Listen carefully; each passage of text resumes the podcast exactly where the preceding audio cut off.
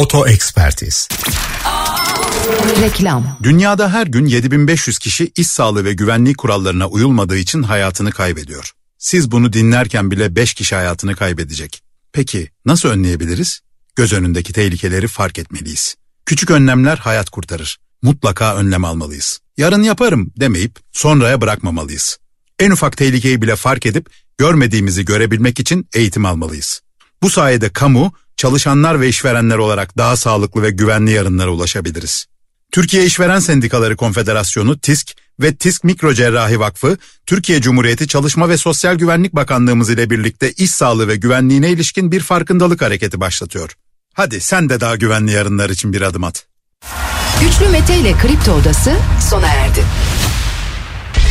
Programı kaçırdım diye üzülme. Bu programın tekrarı ve daha fazlası radyolent.com ve Radyolent mobil uygulama podcast sayfasında.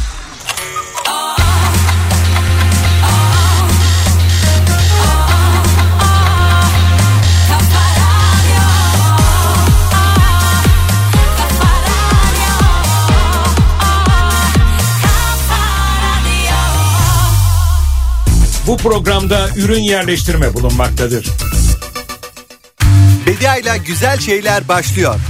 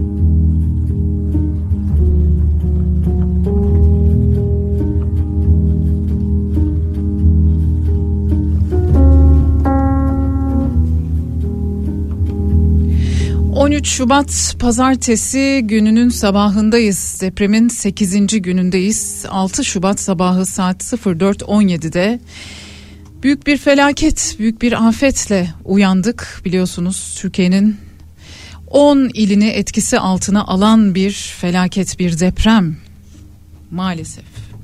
Birazdan Profesör Doktor Önder Ergönül bizimle birlikte olacak. Kendisiyle e, bir telefon bağlantısı yapacağız. Türkiye Kahramanmaraş merkezli iki büyük depremle sarsıldı. İlki 7.7, ikincisi 7.6 büyüklüğünde gerçekleşmiş olan iki deprem çok çok şeyler oldu bu bir hafta içerisinde. Canımız yandı.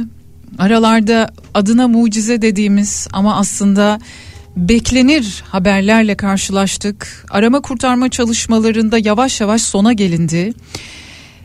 Üç can için şu anda zamanla yarış devam ediyor. Biri 20 günlük bir bebek.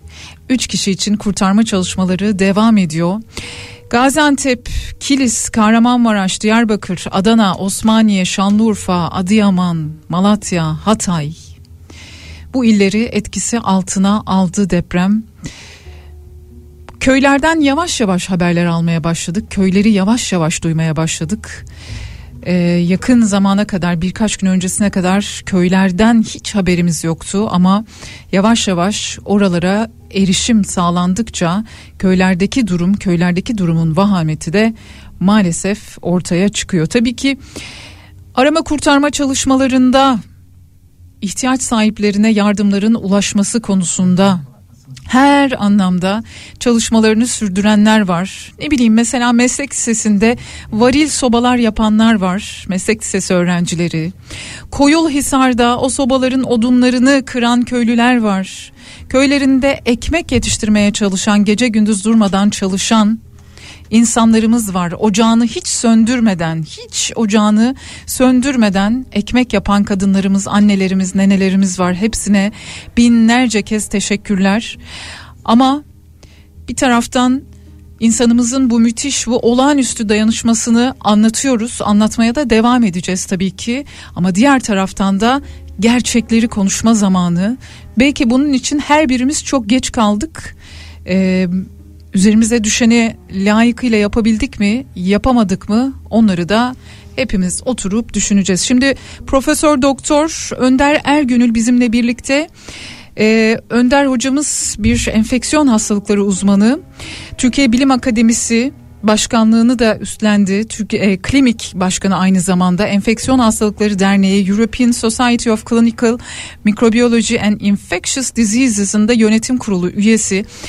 E, kendisini Covid döneminde çok fazla e, ağırladık, çok fazla sohbet ettik. Fikirlerine, değerli fikirlerine, araştırmalarına başvurduk. Şimdi ise bambaşka bir süreç söz konusu. Kahramanmaraş merkezli bu iki deprem ve sonrasında neler bekliyor? Hocam sesimi duyabiliyor musunuz Önder Hocam? Evet evet çok iyi duyuyorum. İyi yayınlar diliyorum. Teşekkür ediyoruz. Ee, ben çok fazla e, uzatmayacağım. E, durum nedir? Çünkü klinik orada çalışmalara başladı. Enfeksiyon hastalıkları uzmanları e, ilk gözlemlerini paylaşmaya başladılar. Nedir hocam durum? Evet e, şimdi arkadaşlarımız bölgedeler zaten. Oradaki arkadaşlarımızla temas içerisinde baştan beri bir koordinasyon kurulu oluşturmuştuk. Hı hı. E, deprem koordinasyon kurulu. Çünkü e, gerçekten e, uzaktan bir şeyler söylemek çok anlamlı olmuyor. Evet. Herkes bir şeyler söylüyor ama bölgedeki arkadaşları bizzat durumu yaşayarak onların da katılmasıyla yapılacak bir değerlendirme gerçek ihtiyacı ve durumu ortaya koyacaktır. Hı hı. Çok tabii zor bir durum. Dünya tarihinde bile yerini alacak çok önemli bir deprem, e, bir felaket, doğal felaket. E, hem depremler açısından da en büyük depremlerden bir tanesi Türkiye tarihi ve dünyada da sayılır, sayılır bir olay. Şimdi bu depremlerde aslında bu doğal felaketlerde bazen e, sağlık problemlerini çok deneyimli ekiplerin takip etmesi gerekir. Klasik tabii ki bilinen e, çok da herkesin izlediği gibi enkaz altından çıkan insanların yaralanmaları var. E, bu yaralanmaların bir kısmı enfeksiyonlara neden de olabiliyor enfeksiyon e, gelişebiliyor. E, bunların uygun tedavisi çok önemli ve bunlar arasında gözden kaçırılmaması gereken örneğin ilk etaptaki e, enfeksiyonlar birisi tetanoz olabilir. Hı hı. Bu hem e, enkaz altında kalanların hem de o alanda çalışan kimseler için oldukça kritiktir. Bu anlamda uyarıyoruz tüm hekimleri, yurttaşları bazen tanısı kolay olan bir enfeksiyon değil tetanoz. Yani çok duyduğumuz belki e, aşısında olduğumuz bir şey ama tanısını koymanın kolay olmadığı bir durum. E, tabii ki yüzlerce binlerce olmayacaktır tetanos vakası ama e, onlarca da olabilir. O yüzden e, aşının ve gerekli tedavi ve sevkinin yapılması çok önemli. Bu bir tanesi. Zaman ilerledikçe e, bölgede e, bir takım salgınlar gelişebilir aslında. Bunu da bir haftadan sonra bekliyoruz. Yani bugün itibariyle bir haftası doluyor zaten. Evet Ve doğru. yavaş yavaş evet mesela ishalli hastalıklar oluşabilir. Buna çok dikkatli olmamız lazım. Ee, soğuk bir e, mevsim tabii ki. Bu anlamda bir avantaj bu aslında. Sıcak olsaydı daha da çok olabilirdi ve bu tabii su sıkıntısıyla da çok yakından ilişkili. Hijyen sağlanamaması durumunda daha çok e, dışkı ve ağız yoluyla geçen enfeksiyonlar dediğimiz işte ishallere neden olan bir tablo karşımıza çıkabilir. Bu beklenir. Bu nereden biliyoruz? E tabii bunun da bir literatürü var. Yani daha önceki depremlerde mesela 2005 Pakistan depremi hemen akla gibi çok büyük depremlerden öncekiler bunlar hep meslektaşlarımız dünya çapında bunları yayınlamışlar. Oradan biliyoruz, izliyoruz.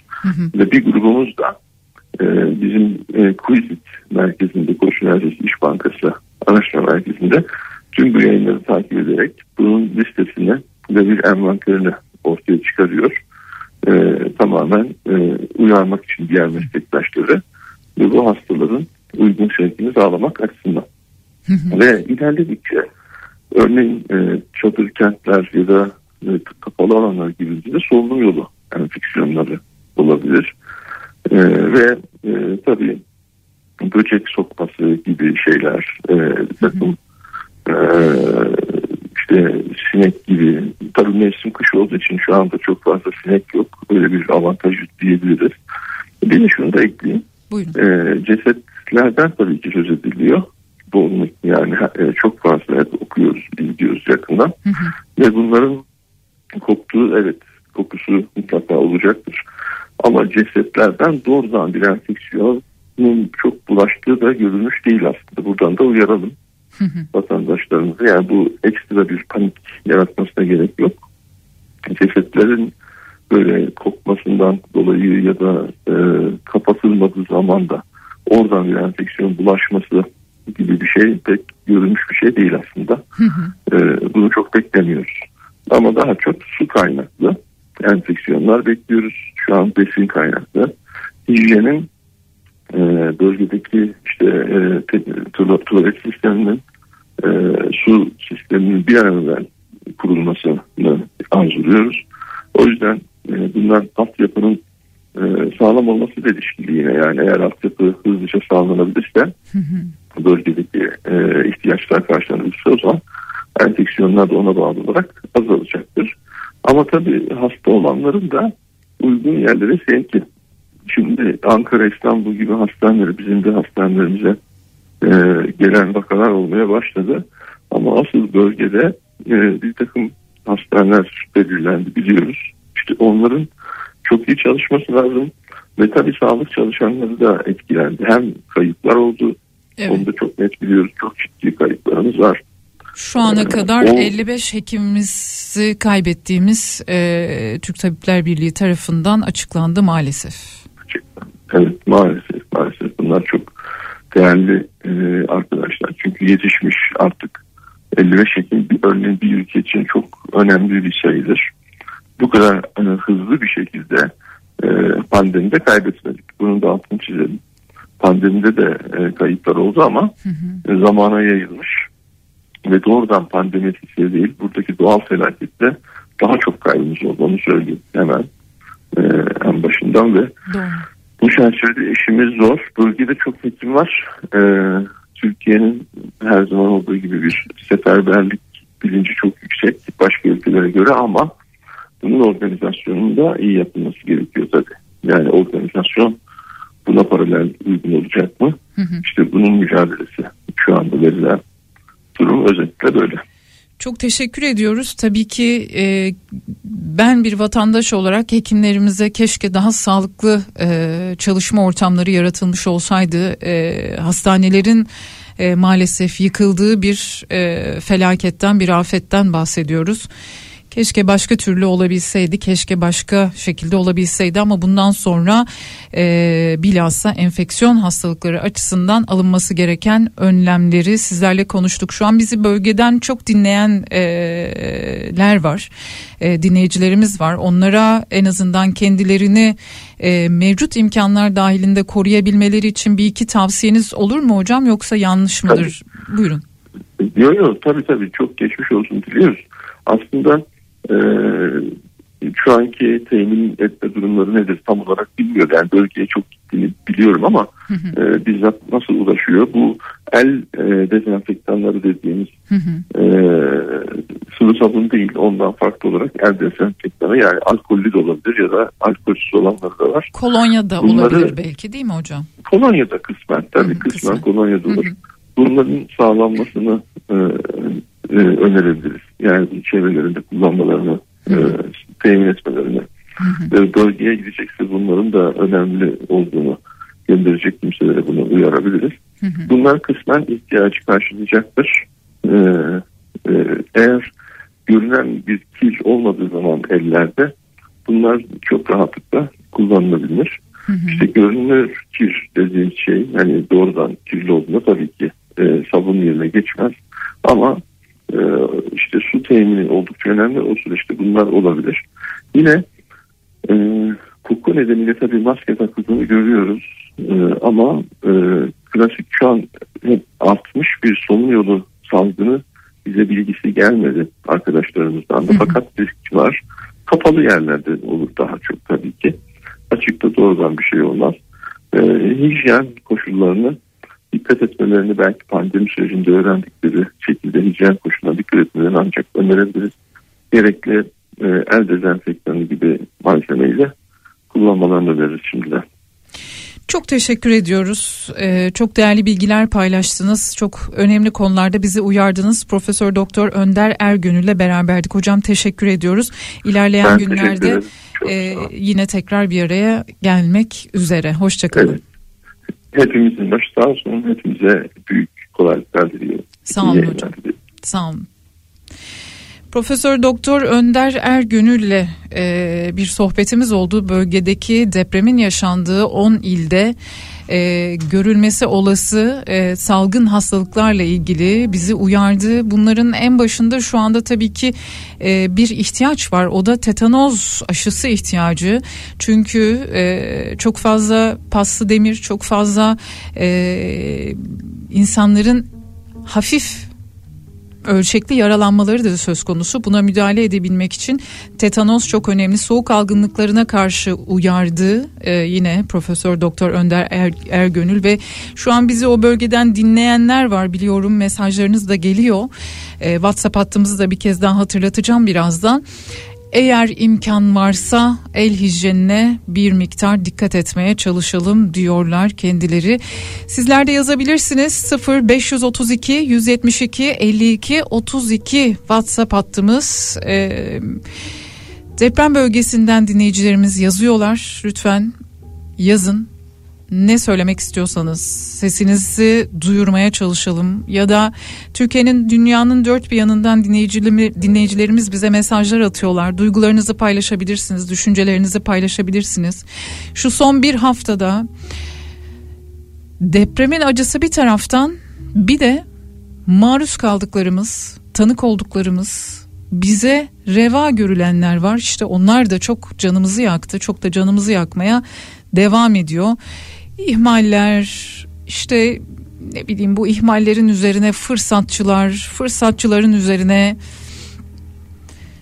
birçok ama birçok insanın hayata dair fikirlerini, yaşama dair ve en çok da insanlık onuruna dair sorularını tekrar tekrar gündeme getiren konular. Bu sabah Antakya'da yardım çalışmalarında bulunan e, gönüllülerden bir tanesiyle konuştum. Isınmanın en büyük e, ihtiyaç olduğunu söylüyor. Isınma için de öyle hani e, sobalar e, tamam temin edilse çok iyi e, elektrik olmadığı için tüplü sobalar yanlarında tüpün de olması gerekiyor ama bunun yanı sıra variller işte kullanılmayan çamaşır makinelerinin o böyle iç e, tamburları olur ya hani iç e, hazneleri olur onlar aynı zamanda kazanları çocuk bezi Kadın iç çamaşırı çok büyük ihtiyaç. Kadın pedi aynı şekilde büyük ihtiyaç. Bebek mamaları, glutensiz bebek mamaları ve çadır elbette ve tetanoz aşısı.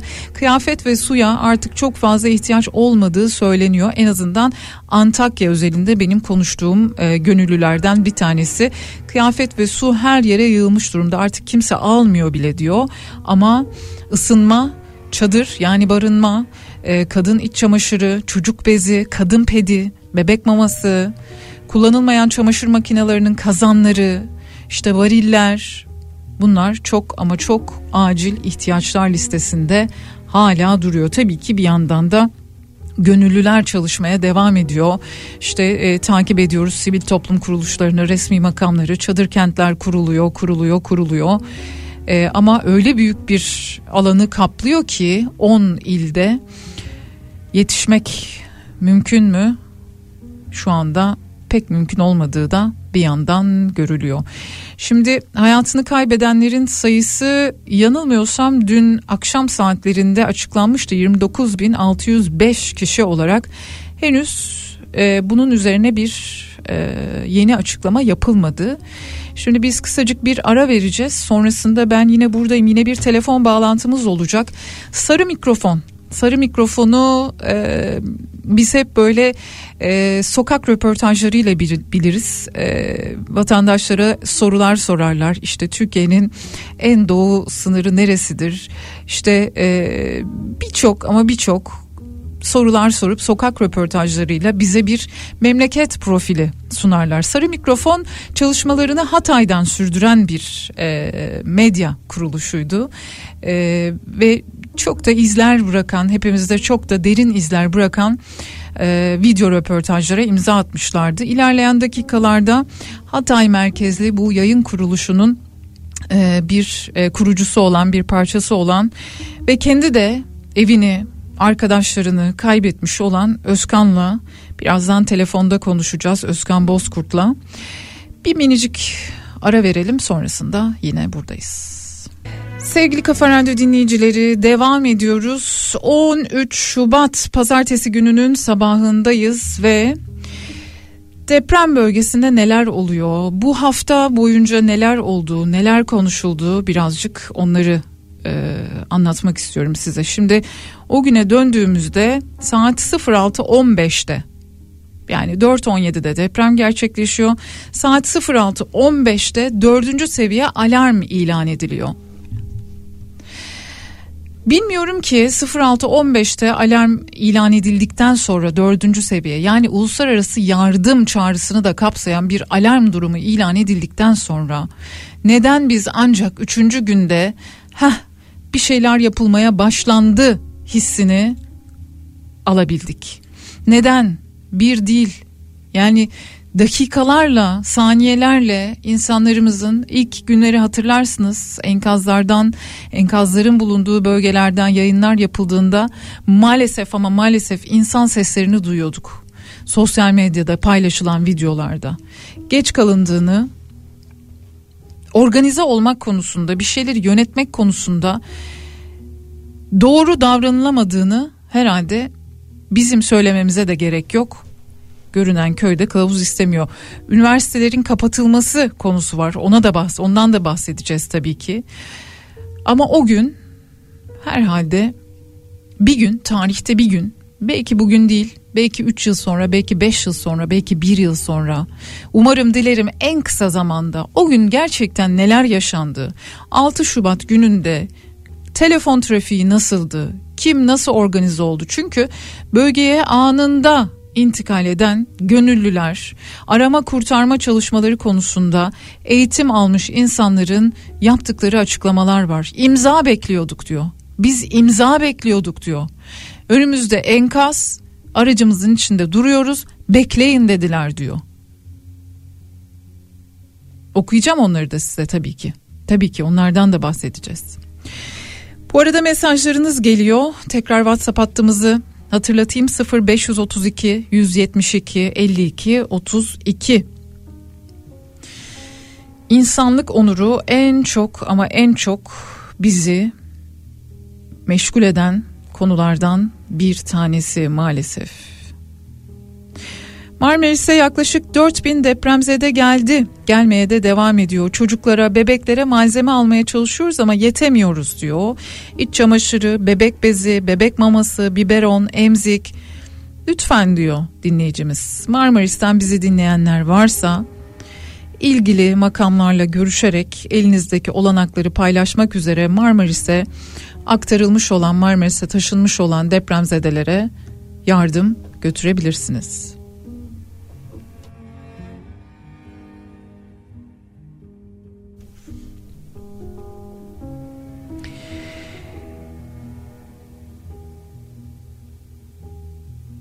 Ben müteahhiti bilmem tanımam diyor dinleyicimiz. Müteahhit namussuz olabilir, hırsız olabilir, arsız olabilir, çok dürüst de olabilir. Ben onu denetlemeyeni, oturulmayacak binaya oturulabilir diyeni, yapı kullanım izni vereni bilirim. O izinler verilmeseydi o adi müteahhitler bu binaları dikemezdi. Hepimizin başı sağ olsun diyerek öfkesini, duygularını dile getirmiş bir dinleyicimiz. E imar affı değil mi? Dünyanın hiçbir yerinde bu kadar barış bir de barış kelimesi altında söyleniyor bizde. Af da denmiyor. Uygun olmayan, elverişli olmayan binalar konut sorununu çözdük denerek insanların kullanımına veriliyor. Şimdi dünyada böyle kitlesel olayların örneklerine bakıyorum. Ee, hemen bir harekete geçildiğinde işte 500 kişilik 1000 kişilik mahkemeler kuruluyor. Bu mahkemelerde işte toplum vicdanını biraz olsun rahatlatmak için işte 1000 kişiyi yargıladık, 500 kişiyi yargıladık, 3000 kişiyi yargıladık. İşte dinleyicimiz yazmış yani çok da e, uzağa gitmeye gerek yok. Sorumlular kendilerini artık ortaya çıkarsınlar. Depremin 8. günündeyiz. Hala insanlar, bebekler, çocuklar 8 gündür yaşam mücadelesi veriyor orada. Enkaz altında kalanlar bir taraftan bir de enkazın dışına yaralı olarak çıkmış ya da bir şekilde kendi imkanlarıyla çıkıp hayatta kalma mücadelesi vermeye çalışmış kaç gün boyunca orada insanlara yardım taşınamadığını, kaç gün boyunca burada kimse yok dediklerini biz biliyoruz. İnsan bilir ne yaşadığını. Dediğim gibi çok da uzağa gitmeye gerek yok. Mobil operatörler konusu hala ben Hatay'daki arkadaşlarımı aradığımda, Adana'daki akrabalarımı aradığımda hala telefonla konuşmakta zorlanıyoruz onlarla. Telefonlar kapanıyor, cızırtılı geliyor sesler. Bazen de hiç düşmüyor ama hiç düşmüyor. Şimdi bir konuğum daha olacak. Ee, Cenker'den rica edeyim ona da ulaşalım. Sarı mikrofon. Sarı mikrofon çok enteresan bir e, aslında yayın platformu. Siz onları e, mikrofonlarının üzerindeki o sarı süngerle tanıyorsunuz. Sokak röportajları yapıyorlardı. Yer yer bizi böyle tebessüm ettiren, yer yer yok ya artık bu kadar da olmaz dedirten, yer yer vay be insanlık böyle bir şeymiş dedirten o sokak röportajlarına imza atan bir yayın kuruluşu Sarı Mikrofon. Sarı Mikrofon'un kurucusu Özkan Bozkurt. Ee, bu arada Sarı Mikrofon'un videoları e, büyük çoğunlukta Hatay'da üretiliyordu. Hatay'da çekiliyordu. İşte Hatay'ı bilenler zaten hemen tanıyorlardı onların videolarından. Şimdi Özkan'la e, konuşacağız birazcık e, zor da olsa yani zor bir sohbet olacak kendisiyle. Ama e, birazcık ona da sormak istediğim sorular var. Elbette deprem bölgesinde bir haftadır insanlar birbirlerine ulaşmaya çalışıyorlar. Neler gördük neler. Yani canla başla çalışan sivil toplum kuruluşlarının engellenmeye çalıştığını da gördük.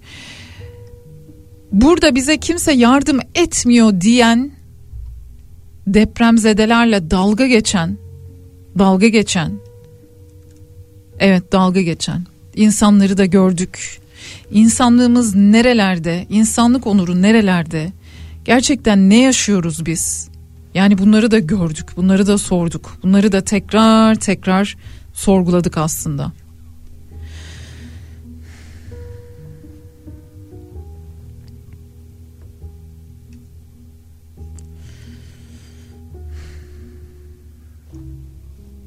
Bir konuştuğumuz konu da asrın felaketi, yüzyılın afeti, asrın afeti.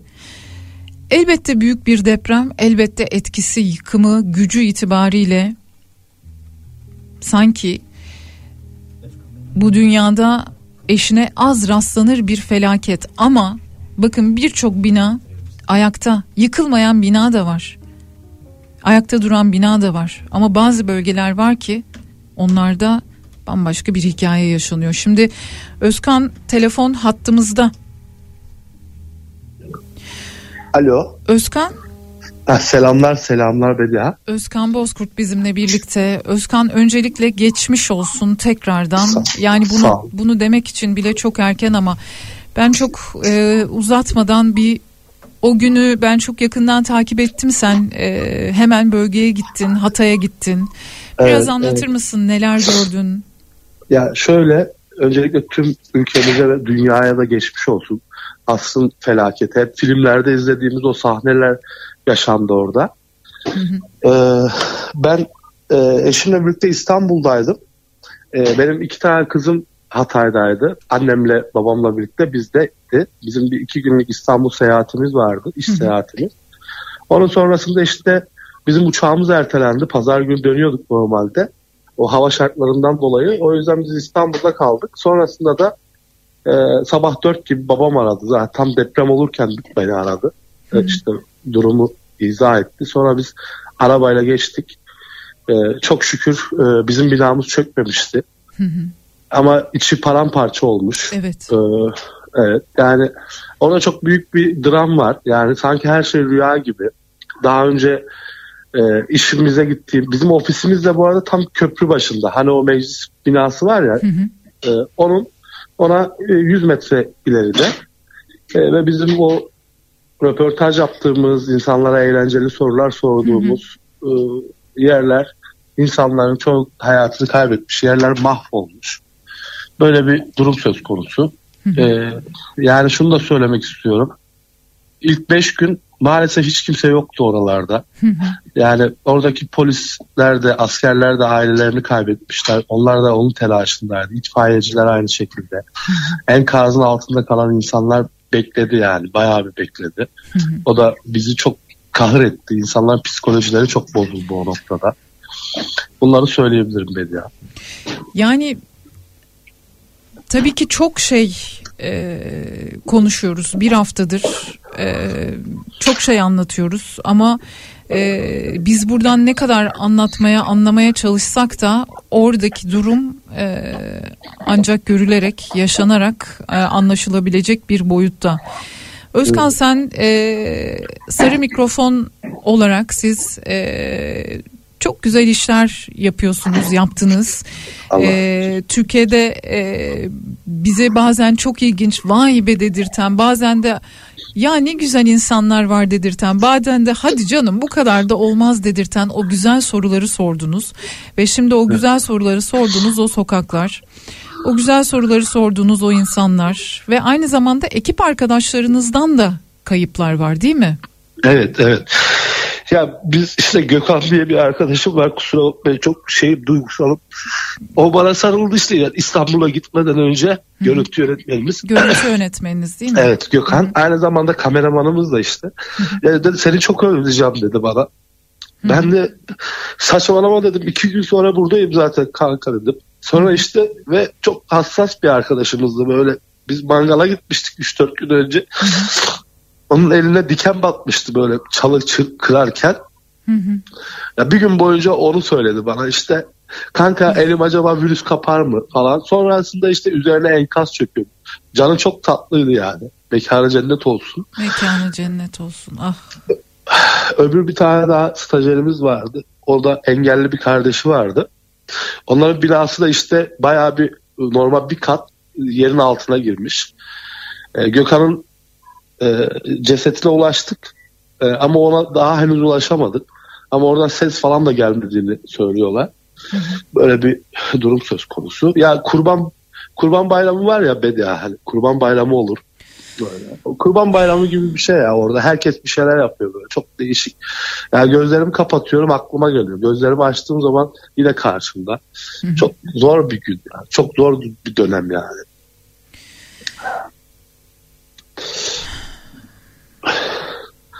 Ya ben çocuklarım kurtuldu da ona sevinemiyorum ki.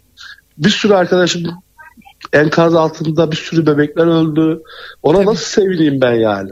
Teselli de olamıyorum. Yani sen ya biliyorum çok yanlış bir düşünce ama keşke ben ölseydim de bunların hiçbirini görmeseydim. Bunları yaşamasaydım diyorum. Yani insan her düşünceye doğru bir an bile yaklaşıyor. Farklı düşüncelere doğru savruluyor. Bu büyük bir travma, büyük bir sınav.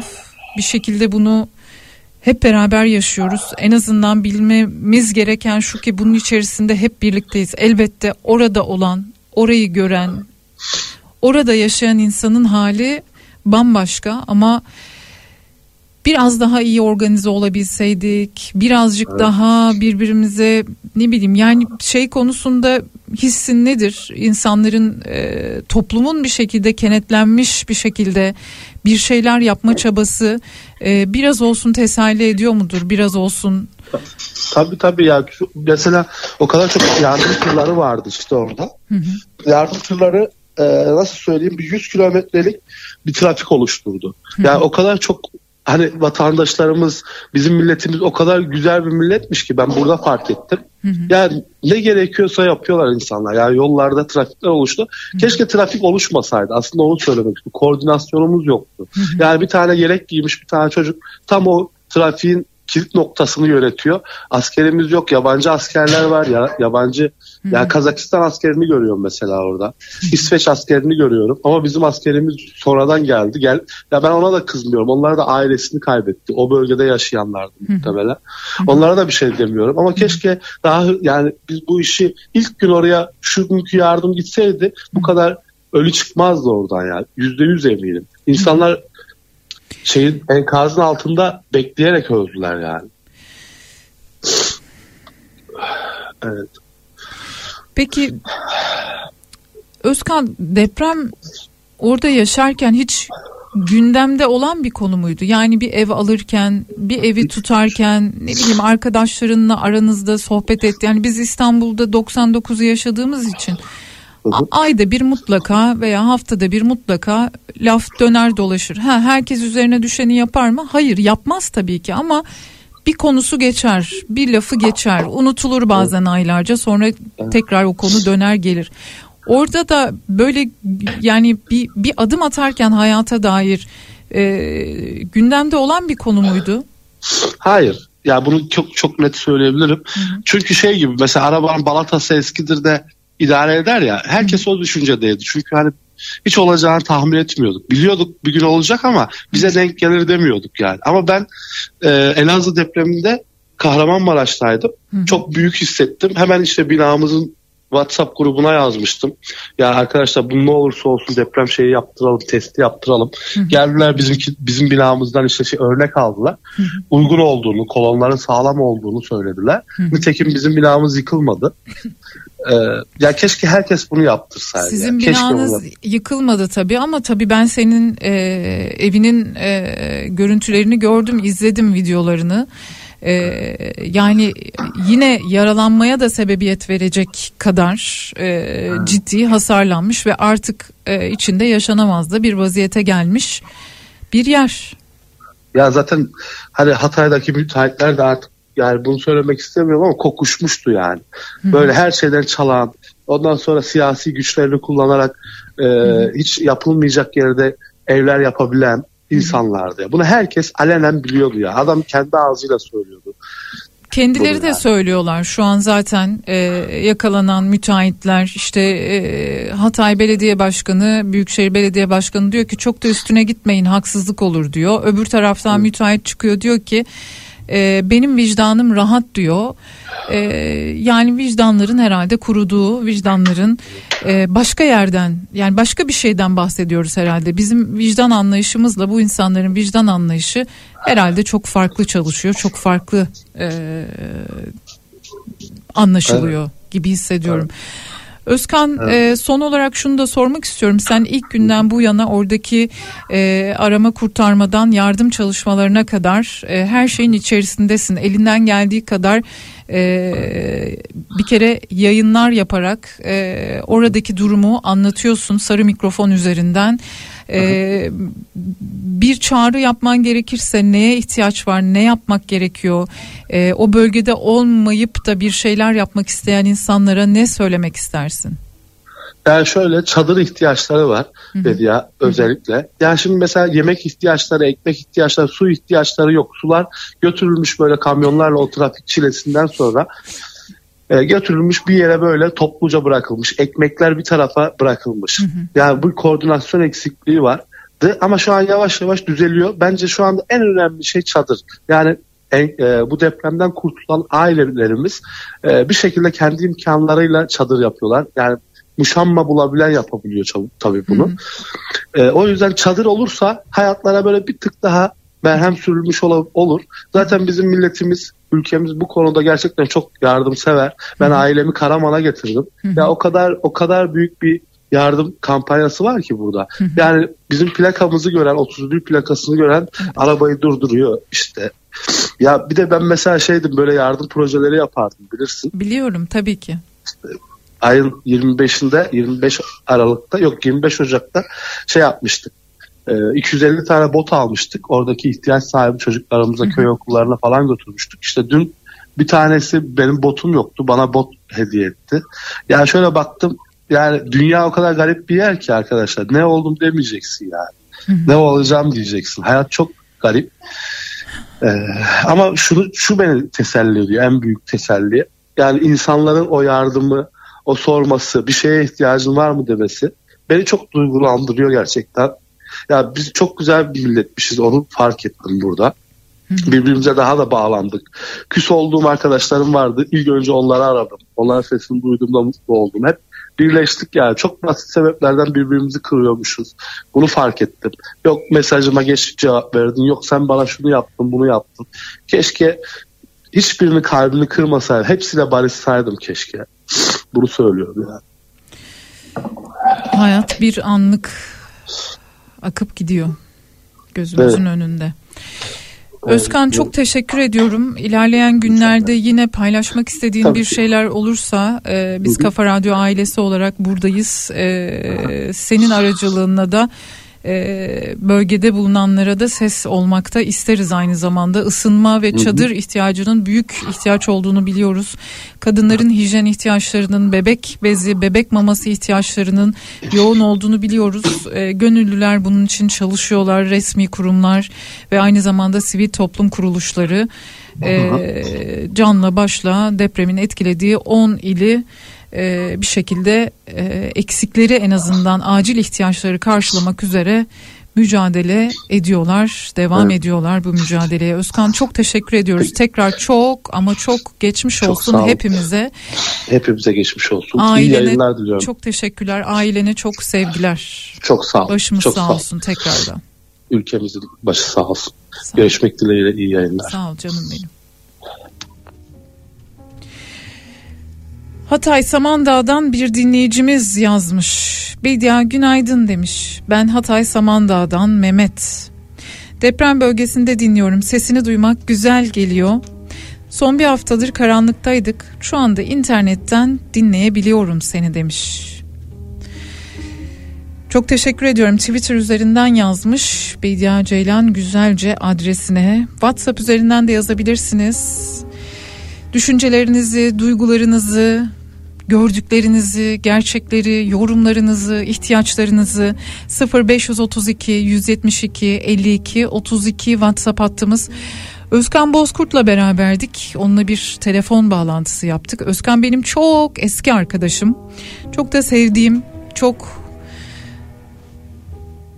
genç, başarılı, yaşadığı memlekete çok katkı sunan pırıl pırıl bir arkadaşım. Kelimeler boğazlarda düğümleniyor tabii ki. Bir taraftan bir şeyleri anlamaya, anlatmaya çalışırken bir arama kurtarma yetkilisinin gözünden bir e, paylaşımlar silsilesi vardı, bir flood vardı. Ondan bahsedeceğim. Merve Öz Korkmaz isimli bir arama kurtarma ilk ekiplerden biriydim diyor. 6 Şubat pazartesi sabahı deprem bölgesine ilk intikal, intikal eden ekiplerden biriyim diyor. Daha önceki deprem tecrübeleri nedeniyle de e, böyle bir mahallesinde 30 kişiyi kurup böyle bir eğitim aldıklarını söylüyor.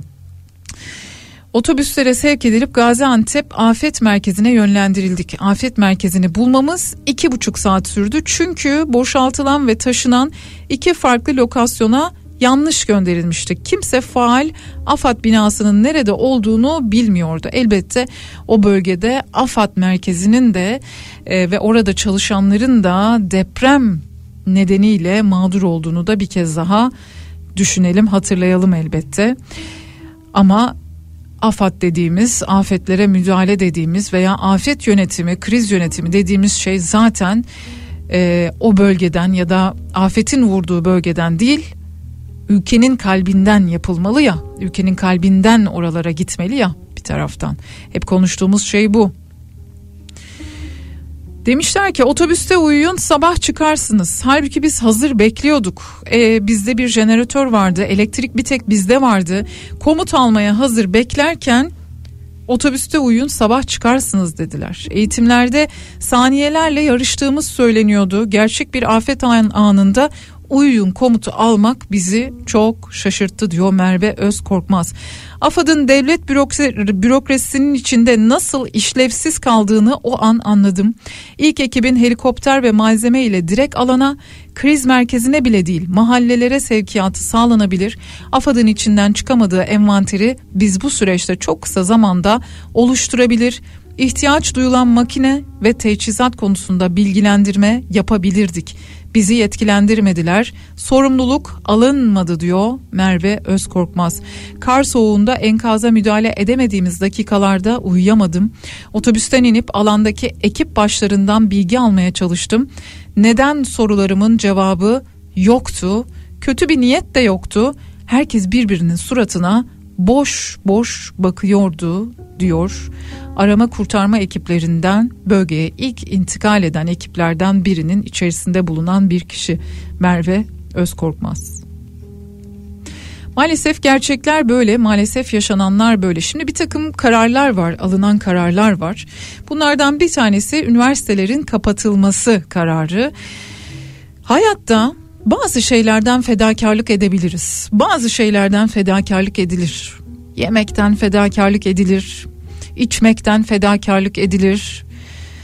Varlıktan fedakarlık edilir, yokluktan fedakarlık, hayatta birçok şeyden fedakarlık edilir. Bir tek şeyden fedakarlık edilemez. Eğer sağlam bir toplum olmak istiyorsak, bilimden yana, eğitimli bir toplum olmak istiyorsak hayatta eğitimden fedakarlık edemeyiz. Bir kararlılık gösterilmeli eğitim konusunda. Üniversiteler neden kapatılıyor? Deprem 10 ili etkilemişken neden geri kalan illerde üniversiteler neden kapatılıyor? Depremzedeler yurtlara yerleştirilecek. Söylenen tek şey bu uzaktan eğitime geçilecek. Ya biz pandemide zaten gördük uzaktan eğitimde bir şeye geçilemediğini.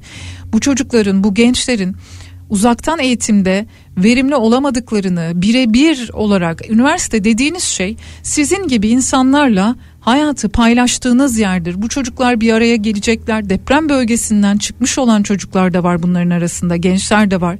Bunlar bir araya gelecekler. Birbirlerine ilaç olacaklar, birbirlerini teselli edecekler, birbirleriyle konuşacaklar. Başka ortamlarda bulunarak belki de biraz olsun yaşadıkları travmayı unutacaklar. Çünkü bu travma sadece deprem bölgesinin yaşamış olduğu bir travma değil aynı zamanda güven duygumuzun derinden sarsılmış olduğu hayatla bağımızın derinden sarsılmış olduğu olağanüstü bir durum madem asrın afetiyse bu asrın felaketiyse bu akla gelen ilk çözüm bir şeyleri kapatmak mı? Bak ilk gün ikinci gün Twitter'ı kapattınız. İnsanlar sosyal medyadan daha can canlar varken ve sosyal medya haberleşme aracı olarak şuradan ses geliyor. Burada enkaz altında telefonla haberleşilmiş lütfen yardıma gidin. Daha bu çağrılar taptazecikken siz Twitter'ı kapattınız bant daralttınız. O gün şöyle bir şey söylemiştim. Perdeyi kapattığınızda dışarıdaki fırtınanın sesini, dışarıdaki fırtınanın varlığını engelleyemezsiniz. Üniversitelerde böyle. Üniversiteyi kapatmakla bu gençlerin içindeki duyguları, bu gençlerin eğitim ihtiyacını engelleyemezsiniz, örtbas edemezsiniz. Olmaz. Yanlış bir karar. Lütfen bu yanlış karardan bir an önce dönülsün. Üniversitelerin kapanması için hiçbir gerekçe yok. Depremzedelerin yerleştirileceği mekanları yaratmak, onlara yaşam alanları yaratmak. Ya sizin işiniz bu kadar binalar yapıldı, bomboş duruyor. Görüyoruz işte akşamları önünden geçiyoruz o binaların. Işıkları yanmıyor. Kime satacaksınız bunları? Bugün elimizi taşın altına koymayacaksak ne zaman koyacağız? Çözüm üniversitelerde KYK yurtları mıdır?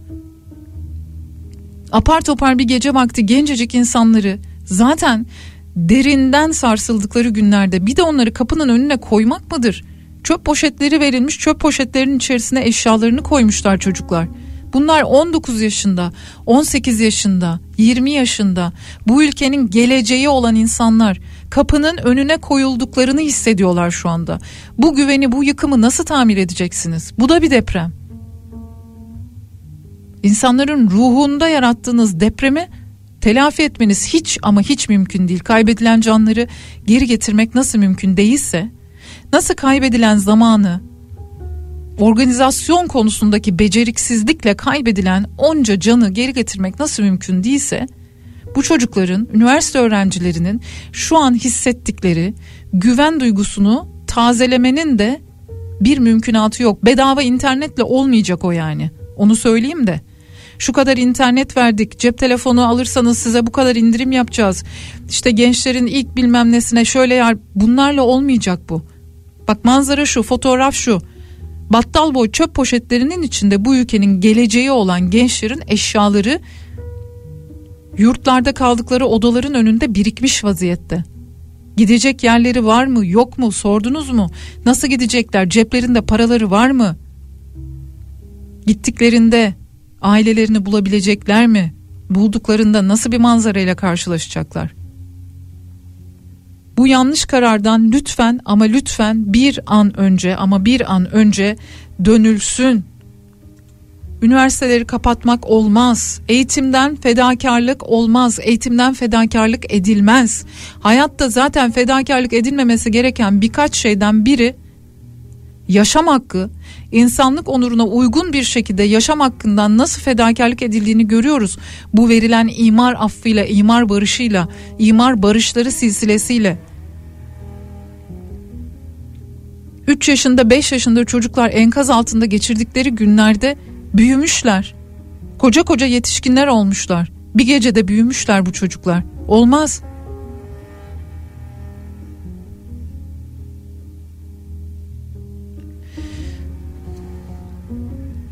Bir ara verelim. Sevgili Kafa Radyo dinleyicileri bir ara veriyoruz. Sonrasında yeniden buradayız. Devam ediyoruz 13 Şubat pazartesi gününün sabahında depremin 8. günündeyiz. Yağma ve hırsızlıktan 57 kişi şu ana kadar tutuklandı. Herhalde bölgede tanıdıkları olan, yakınları olan, arkadaşları olan ya da birazcık sosyal medyayı takip edenler bu meselenin hangi boyutlara geldiğini görüyorlardır. Birbirini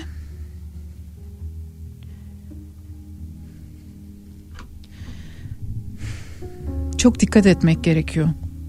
Bir şeyi söylerken, bir şeyi paylaşırken, bir şeyi alkışlarken Çok ama çok dikkat etmek gerekiyor. Türk Eczacılar Birliği bu arada e, kullanıma açılan mobil e, araçlar ve mobil eczanelerden e, bilgiler veriyor. Buralardan ilaçlar temin edilebiliyor diye. Bu listeler yayınlanıyor. Bir taraftan sizlerden gelen mesajlara da şöyle bir bakmak istiyorum. Tekrar WhatsApp hattımızı hatırlatayım. 0532 172 52 32 Zaten pandemi süreciyle birlikte 2020 yılında uzaktan eğitimle iki yılları gitti bu öğrencilerin. Bir yılları da böyle mi gidecek? Bir yıl hepi topu yüz yüze eğitim alıp mezun mu olacaklar bu öğrenciler diye sormuş dinleyicimiz. Ben depremi, depremi birebir yaşamamış olmama rağmen metroya binmeye bile korkuyorum. Yarım saat erken kalkıyorum. Cebimde düdükle uyanıyorum. İşte benzer hisler tüm Türkiye'de hakim ama öncelik bizim duygularımız, bizim o acıyı nasıl yaşadığımız, nasıl paylaştığımız değil de birazcık orada yaşanan, orada hissedilen eksiklere şöyle e, biraz olsun derman olabilmek, biraz olsun oralardaki insanların ihtiyaçlarını duyurabilmek elbette. Koruyucu ailelik konusu biliyorsunuz çok konuşulan konulardan bir tanesi. Depremde ailelerini kaybeden bebekler var, çocuklar var. Henüz nerede olduğunu bilemedikleri için çocuklarına ulaşamayan aileler var. Bunlar yavaş yavaş paylaşılıyor, listeler yapılıyor. Ancak bir taraftan da ailesinden herkesi kaybeden çocuklar var, bebekler var. Şimdi bir yandan biri 20 günlük olmak üzere 20 günlük bir bebek olmak üzere 3 kişinin Kahramanmaraş'ta kurtarılması için çalışmalar sürüyor. Bakın 8. gündeyiz. Kış depremi üzerine bir uzmanın sözlerini dinledim hafta sonu.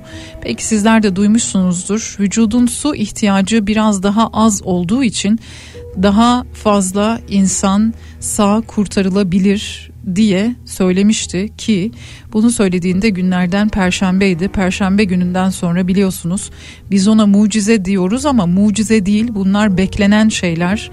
İnsanlar insanoğlunun hayata tutunma başarısı, becerisi ya da mücadelesi diyelim. Koruyucu ailelik deprem nedeniyle yakınlarına ulaşılamayan çocuklar var. Deprem nedeniyle yakınlarını kaybetmiş olan çocuklar var, bebekler var. Koruyucu ailelik nedir? Koruyucu aile olmanın koşulları nelerdir? Onlardan şöyle bir kısaca bahsetmek istiyorum size. Mesela kimler koruyucu aile olabilir? Türkiye Cumhuriyeti vatandaşı olmak, sürekli olarak Türkiye'de ikamet ediyor olmak, 25-65 yaşları arasında olmak, en az ilkokul mezunu olmak, düzenli bir gelire sahip olmak, çocuğun biyolojik anne babası ya da vasisi değilseniz koruyucu aile olabilirsiniz diyorlar. Koruyucu aile olmak isteyenlerden ne tür belgeler isteniyor? Öğrenim durumunu gösteren bir belge, bunun onaylı örneği isteniyor. İş, gelir ve sosyal güvenlik durumunu gösterir belgeler yine onaylı bir şekilde isteniyor. Adli sicil belgesi isteniyor. Koruyucu aile olacak kişiler ve varsa birlikte yaşadığı kişilerin fiziksel engeli, ruhsal rahatsızlığı ya da bulaşıcı hastalığı bulunmadığını gösterir belgeler, sağlık raporu, sağlık kurulu raporu isteniyor. Şimdi koruyucu aile olmanın e, birçok e, farklı modeli var. Dört tane koruyucu aile hizmetinde bakım türü bulunuyor. Bunlardan bir tanesi akraba veya yakın çevreden oluşan koruyucu aile modeli. Veli ya da vasi dışında kalan kan bağı bulunan uzak akrabalar ya da yakın akrabalar teyze, hala, amca, dayı, büyük anne, büyük baba gibi ya da çocuğun iletişim içinde olduğu veya tanıdığı bir bakıcı, bir komşu, gibi yakın çevresinde olan kişi ve ailelerin sağladığı bakımdır. diyor koruyucu ailelik e, modellerinden bir tanesi. Geçici koruyucu aile olabiliyorsunuz bir diğer model olarak geçici koruyucu aile modeli. Acil koruma gereken ya da hakkında hizmet planı oluşturulamamış ve kuruluş bakımına yerleştirilmemiş ya da kendisi için planlanan hizmet modelinden çeşitli nedenlerle henüz yararlanamamış çocuklar için aldıkları eğitimler fazla aldıkları eğitimlerle birlikte bir ay arasında değişen bir bakım modeli bu da. Yani henüz yakınlarına ulaşılamamış, henüz akrabalarına ulaşılamamış, henüz e, imkanlar dahilinde bir yere yerleştirilememiş, kimsesiz kalmış ya da kimsesiz kalmış mı kalmamış mı henüz bu da anlaşılamamış çocuklar için bir aylık bir yardım, bir bakım modeli yine. Süreli koruyucu aile modeli var. Öz ailesi yanına kısa sürede döndürülememiş çocuklar için bu da geçerli. Kalıcı aile olarak aile yanına yerleştirilememiş kişi ve ailelerin sağladığı bakım türüdür. Uygulama yaygın olarak koruyucu aile modeli olarak bu daha çok uygulamada en yaygın koruyucu aile modeli bu. Süreli koruyucu aile modeli. Uzmanlaşmış koruyucu aile modeli daha önce bunu tecrübe etmiş, daha önce koruyucu aile e, olabilmiş, özel zorlukları ve ihtiyaçları olan çocuklara yardımcı olabilecek, lisans eğitimine sahip olan veya aldıkları eğitimler ile profesyonel düzeye gelmiş kişi ve ailelerin sağladığı bakım modeline de yine e, uygun bir koruyucu ailelik modeli var. Buna da uzmanlaşmış koruyucu aile modeli deniyor. Şimdi bu konuyla ilgili Türkiye Cumhuriyeti Aile ve Sosyal Hizmetler Bakanlığı koruyucu aile hizmetinden daha detaylı bilgiyi alabilirsiniz. Oradan da eğer böyle bir niyetiniz varsa bu konuda başvurunuzu yapabilirsiniz. Kriterleri saymıştım bir kez daha sayayım. Türkiye Cumhuriyeti vatandaşı olmanız, sürekli Türkiye'de ikamet ediyor olmanız, 25-65 yaşları arasında olmanız, en az ilkokul mezunu olmanız, düzenli bir gelire sahip olmanız ve çocuğun biyolojik anne babası ya da vasisi değilseniz koruyucu aile olmak için başvurabiliyorsunuz. Tabii ki akrabaların da başvurabileceği ve komşuların da başvurabileceği koruyucu ailelik modeli bulunuyor. Yani çocuğun tanıdığı e, biri olmak da yine koruyucu aile olmak için başvura başvurma koşulları arasında.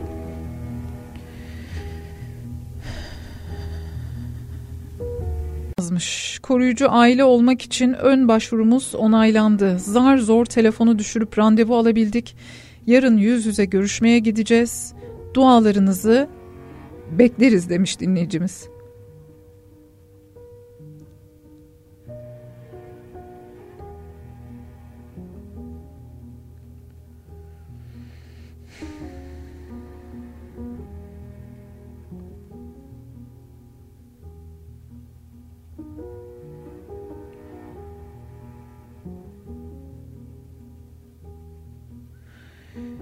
Geceleri hırsızlık için gelenler oluyor Bediyan bu sesi duyur. İnsanlar enkazların başında nöbet tutuyor ama geceleri hırsızlık için gelenler oluyor. Geceleri başka bir afet ortamı olduğuyla ilgili de bize çokça bilgi geliyor, çokça paylaşım geliyor. Yani o halde ilan edildi. Artık niye hala bize böyle mesajlar geliyor? Niye hala bu konularda ee, yani niye insanlar bir de bununla sınanıyor? Anlamak gerçekten çok ama çok güç. Koruyucu ailelikten bahsettik. Bu arada tabii ki depremin vurduğu bölgeyle ilgili uzmanların yaptığı bir takım açıklamalar oluyor. Mesela onlardan bir tanesi doçent doktor Yasemin Leventeli diyor ki ovalar boşaltılmalı, yapılaşma kaya, kayalık alanlara taşınmalı diyor. Depremin yıktığı yerlerin birinci sınıf tarım alanları olduklarını, sulak araziler olduklarını tekrar tekrar anlatıyorlar uzmanlar. Bir daha böyle bir felaket yaşanmasın diye. Bizim yaptığımız şey falcılık değil, kehanet değil, bilim yapıyoruz diyorlar. Yani bunu anlata anlata, bunu söyleye söyleye bilim insanlarının gerçekten artık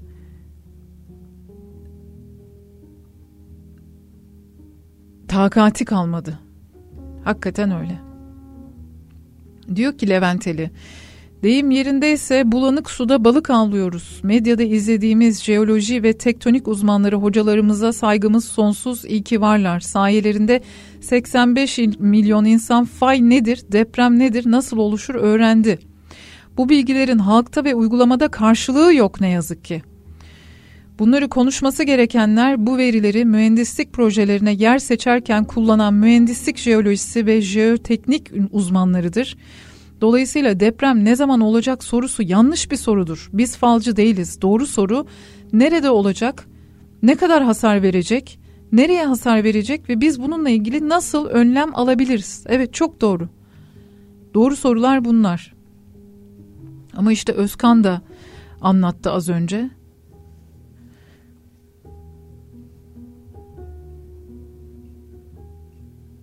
Özkan Bozkurt Sarı Mikrofon'un kurucusu.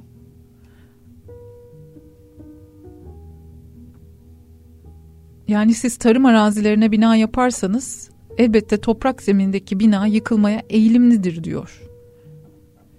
Daha ne söylenebilir? Ondan sonra da müteahhit çıkmış diyor ki benim vicdanım rahat. Ya senin vicdanını soran mı oldu? Kaldı ki sen vicdan diye bir şeyden nasıl bahsedebiliyorsun? Senin vicdanla ilgili herhangi bir işin olsaydı Kıbrıs'ta yakalanmazdın, yurt dışına kaçmaya çalışırken yakalanmazdın. Değil mi? Ve bu müteahhitler, bu vicdanım rahat diyenler, bu bu kadar üstüne gidersek haksızlık olur diyenler, bu imzaları kimden aldılar, bu onayları, bu belgeleri kimlere imzalattılar? Bu yetkiler kimlerdeydi? Bunların hepsini ama hepsini paylaşacaklar. Bizler de sizlerle paylaşacağız. Bir yandan arama kurtarma çalışmaları ve yardım faaliyetleri devam ediyor. Bir yandan da enkaz kaldırma çalışmaları devam ediyor. Şimdi depremin vurduğu 10 il aynı zamanda bir olay yeri. Dolayısıyla lütfen buradaki, bu bölgedeki dostlarınıza, ailelerinize, arkadaşlarınıza hukuki açıdan neler yapabilecekleriyle ilgili bilgilendirmeleri yapın, takip edin, uyarın onları. Çünkü bu bölge aynı zamanda bir olay yeri. Delillerin karartılmasına izin verilmemesi gerekiyor. Türkiye Barolar Birliği sahada görev yapacak gönüllü meslektaşlardan oluşan deprem koordinasyon merkezini kurdu. Ama bizlerin de onların işini kolaylaştırmak adına paylaşımlar yapması gerekiyor. Ceza Hukuku Akademisi deprem bölgesinden numune almak isteyenler için tutanak, örnek tutanak yayınladı. Bunu da elbette yanınızda bir hukukçuyla yapmanız gerekiyor.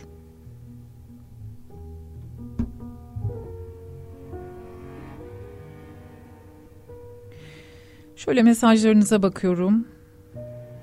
Velilerden çok mesaj geliyor. Online eğitim istemiyoruz. Çocuklarımız zaten pandemiden zor toparlandılar. Ki hala etkileri devam ediyor. İçlerine kapanık, asosyal bir hale geldiler. Bir de uzaktan eğitimle bu çocukları vurmayın diyorlar.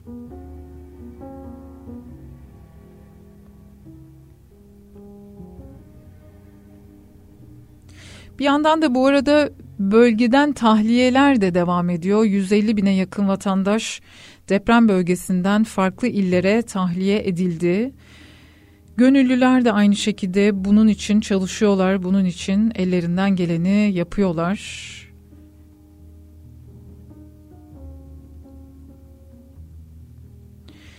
Kan bağışı konusu yine konuşulan konulardan bir tanesi. Kan bağışı e, duyurulmuştu aslında. Bir günlük mesele değil kan bağışlamaya devam etmek gerekiyor. Kan bağışı yapmaya devam etmek gerekiyor. Bir dinleyicimiz şöyle yazmış.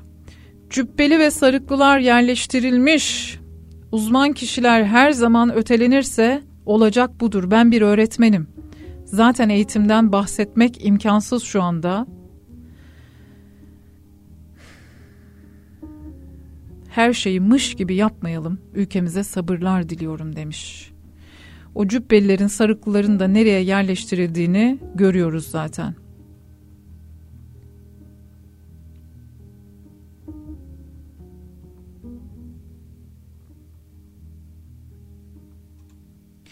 ...0532 172 52 32 WhatsApp hattımız... ...sizlerden gelen mesajlar da... ...yine bir dinleyicimiz şöyle bir mesaj yazmış. Diyor ki kendi çocuğum olduğu halde 14 ay önce koruyucu aile olduk. Öz çocuğumdan hiçbir şekilde ayırt edemem yeni oğlumu. Herkese de öneririm. Bursa'dan yazmış Atilla. Bir de şu bilgiyi vermek istiyorum demiş. Sosyal Hizmetler İl Müdürlüğü ile görüşmem sonucunda çocuğun aile yanına yerleştirme süresi 6 ayı bulabiliyormuş. Dolayısıyla eğer böyle bir niyetiniz varsa biraz daha hızlı hareket etmek gerekiyor.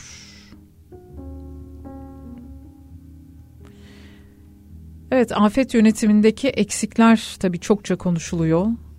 Bir yandan da mesela Kayseri'de işte e, deprem bölgesinden gelenleri karşılayan Kayserililer ellerinde çorbalarla şehir girişinde çorbalarla, yemeklerle, sıcak battaniyelerle hoş geldiniz diyorlar, kucaklıyorlar deprem bölgesinden gelenleri. Tüm illerde tabii ki böyle bir e, karşılama var. İşte biz böyle bir toplumuz, biz böyle olağanüstü zamanlarda olağanüstü bir şekilde ve hızda bir araya gelebilen, birbirine destek olmak konusunda, birbirine kenetlenmek konusunda her zaman bundan 100 yıl önce de bunu yaptık Şimdi de bunu yapıyoruz. Birbirimize güveniyoruz. Birbirimizden başka da güvenecek pek kimsemiz yok. Onu da net bir şekilde anlamış olduk tabii ki. Çok konuşulan konulardan bir tanesi oldu geçtiğimiz hafta içerisinde bir gazetede e, deprem bölgesinden yine biliyorsunuz bir takım sembol fotoğraflar çıkmıştı. Bu fotoğrafların altına e, duygusal, edebi işte yazarlardan edebi paylaşımlar. Şimdi gazete haftalık bir gazete. Biz pazar günü depremi yaşamışız. Muhtemelen pazartesi günü oturup bir deprem özel sayısı yapalım demişler ve çarşamba günü baskıya giden bir gazeteden bahsediyoruz. Ya siz ne ara bu duygulara yabancılaştınız? Ne ara sanatın, felsefenin birinci temel ilkesi olan soyutlama becerisine kavuştunuz? Kendinizi bu acıdan, bu olaydan soyutladınız da oturdunuz edebi cümlelerle işte elimi güzel günlerde tutar gibi tut baba gibi böyle cümleler yazabildiniz. Benim aklım bunu almıyor. Bir edebiyatçı olarak yani hayatı işi bu olan biri olarak benim aklım almıyor. Aynı gazeteyi elime aldığım zaman avokadolu karides tarifi var. Sevgililer günü için sevgilinize özel şu tarifi yapabilirsiniz diye jöleli dil tarifi var. Moda sayfaları var. Aynı gazeteden bahsediyorum. Gazete Oksijen diye bir gazete. Geçtiğimiz hafta cuma günü sayısında bunlar vardı. Fotoğrafların dili yokmuş da bu fotoğrafları dile getirmişler de. Yahu enkaz altında hayatını kaybetmiş çocuğunun elini tutan bir babanın fotoğrafının altına sen ne ara? Sizler ne ara? Bunu yazabilecek gücü, bunu yazabilecek soyutlama becerisini yani ya olağanüstü bir yetenekle karşı karşıyayız bunu yapabilmek için. Gerçi sonrasında e, özür dileyenler oldu bu e, yazıları yazanlardan. Gazete bizi e, işte farklı tanıttı, yazılarımızı farklı sundu diyenler oldu. Ama aynı gazetenin içerisinde avokadolu karides tarifi de var. Sevgililer günü için sevgilinize yapabileceğiniz yemeğin önerisi de var. Yani insan gerçekten daha neler göreceğiz diye merak ediyorum. Depremzedelerle dalga geçen yardım yok diyen bakın işte kaç gündür burada yayınlar yapıyoruz anlatıyoruz. Kaç gündür insanların hala söylüyorlar. İlk üç gün kimse yoktu, beş gün kimse yoktu, iki gün kimse yoktu diyenlerle alay eden bir adam var. Bu adamla ilgili hukuki süreç başlatıldı mı? Müracaatlar yapıldı mı?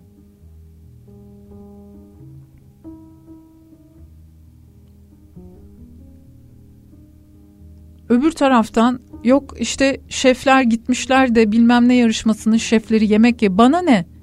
Yapıyorsan yap. Yap yedir. Ondan sonra e, olur olmadık paylaşımlardan sonra bir tanesi tutuklandı.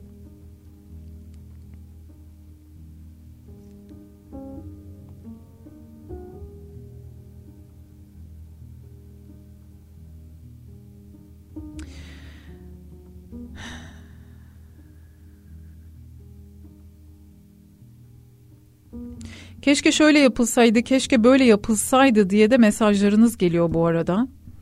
Keşke diyeceğimiz ya da neden yapılmadı diye soracağımız çok fazla sorumuz var.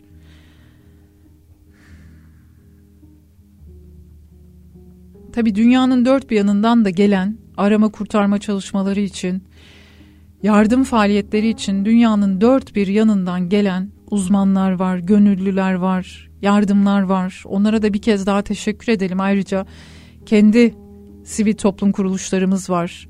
Onlara da teşekkür edelim. İyi niyetlerle ilk günden itibaren çalışıyorlar. Her ne kadar faaliyetleri durdurulmak, sorgulanmak, engellenmek istendiyse de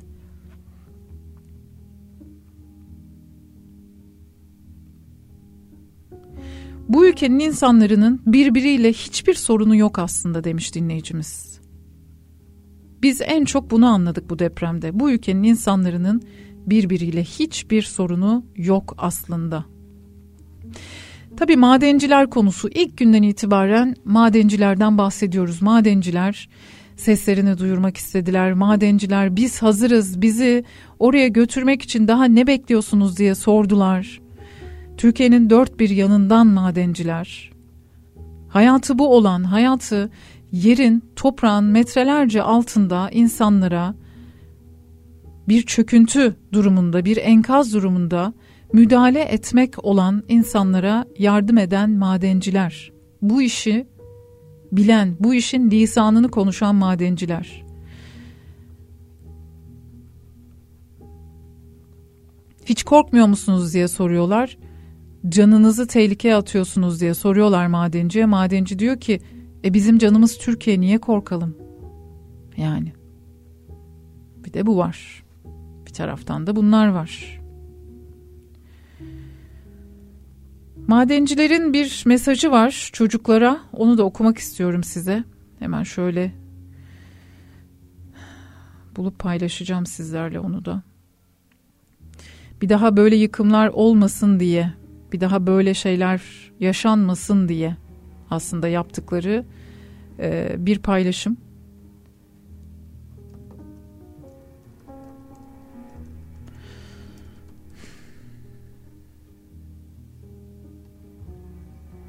Duygu dolu bir mesaj. Zonguldak Türkiye Taş Kömürü Kurumu Üzülmez Müessesesi madencileri deprem bölgesinde çok can kurtardılar, kurtarmaya da devam ediyorlar tüm madencilerimiz gibi. Bir okulun sınıfına kaldıkları okulun sınıfına şöyle bir mesaj yazmışlar. Bizler Zonguldak madencileriyiz. Sizler için buradaydık. Acınız acımızdır. Hayat paylaştıkça güzelleşir. Bizler sizin sınıflarınızı siz yokken sizin yokluğunuzu aratmayacak şekilde kullandık.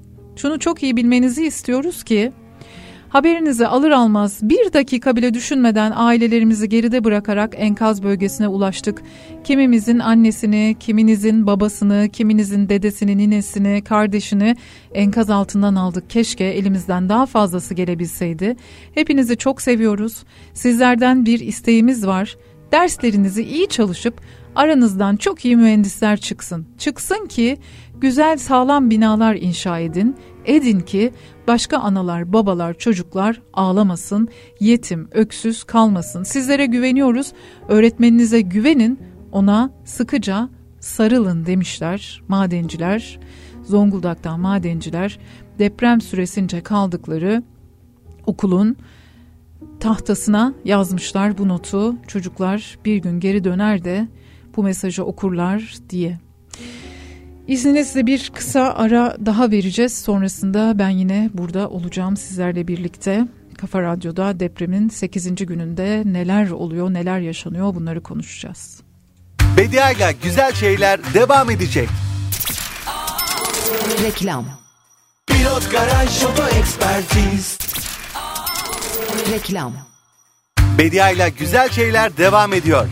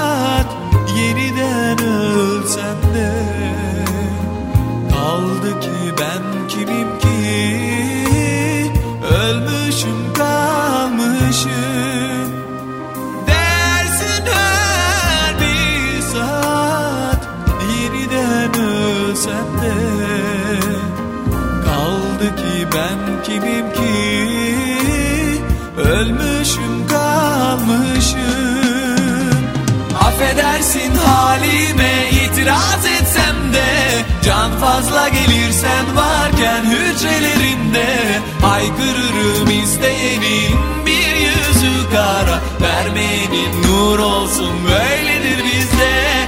Affedersin halime itiraz etsem de. Can fazla gelirsen varken hücrelerinde. Haykırırım isteyenin bir yüzü kara. Vermeyenin nur olsun böyledir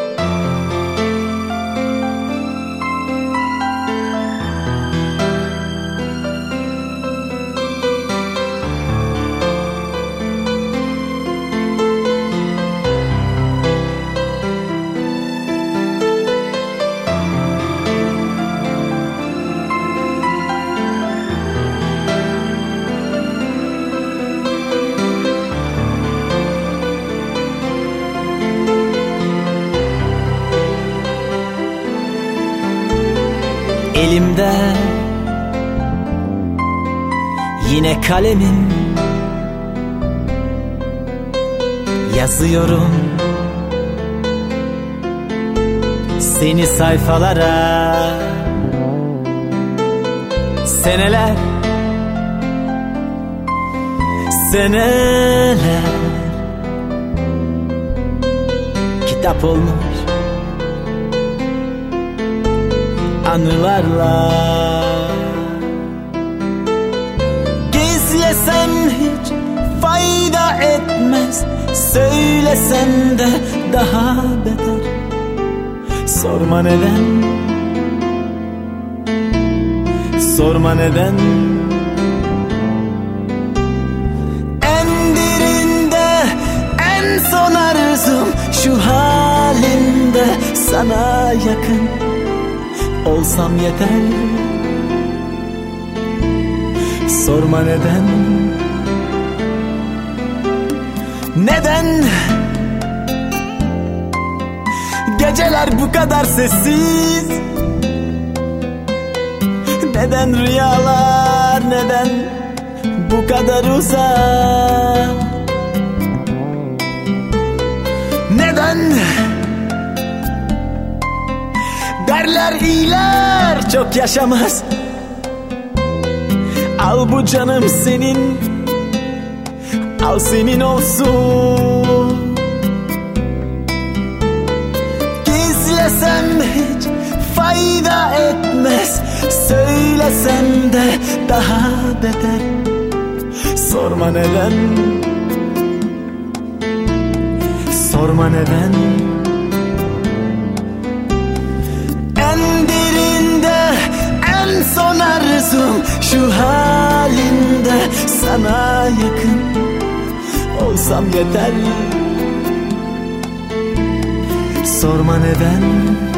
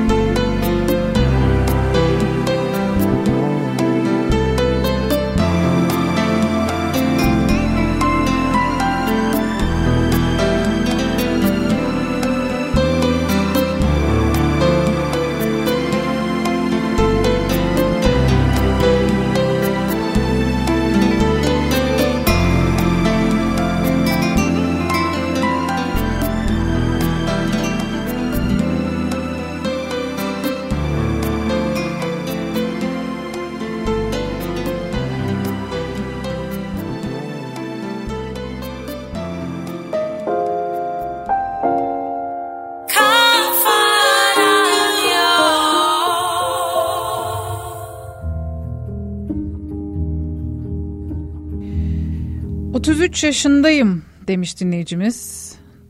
Terörle mücadele edildi. Gencecik kardeşleri kaybettik. İmar barışı yapıldı.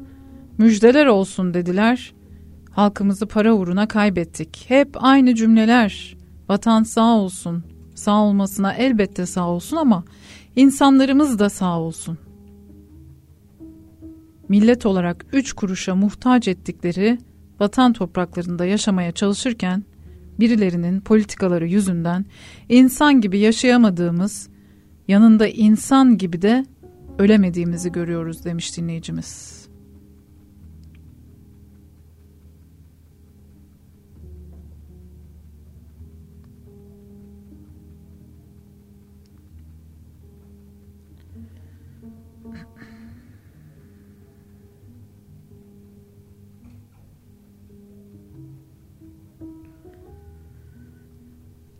Devam ediyoruz. Depremin 8. gününde 13 Şubat günündeyiz. Arama kurtarma çalışmaları da devam ediyor bu arada. Bir yandan da yardım faaliyetleri yürütülüyor. Bir yandan da iletişim problemi hala devam ediyor. Mobil operatörler, GSM şirketleri zaten hatırlarsanız şöyle hafızamızı yoklayalım.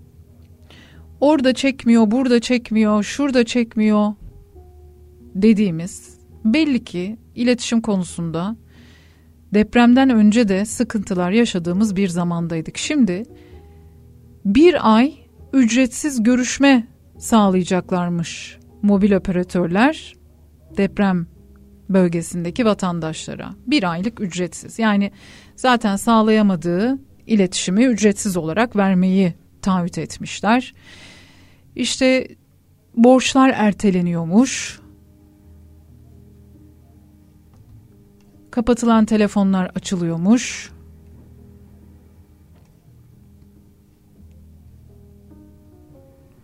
Yani iletişim konusunda dünyanın bizi kıskanmadığı kesin. Hani kesin olan birçok şey var.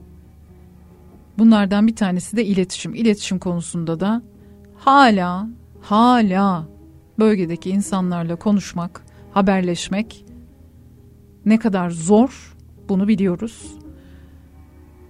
Tecrübe de ediyoruz. Aynı zamanda tanık da oluyoruz. Aynı zamanda zaten buralardan yapılan paylaşımlarda da bunları görüyoruz.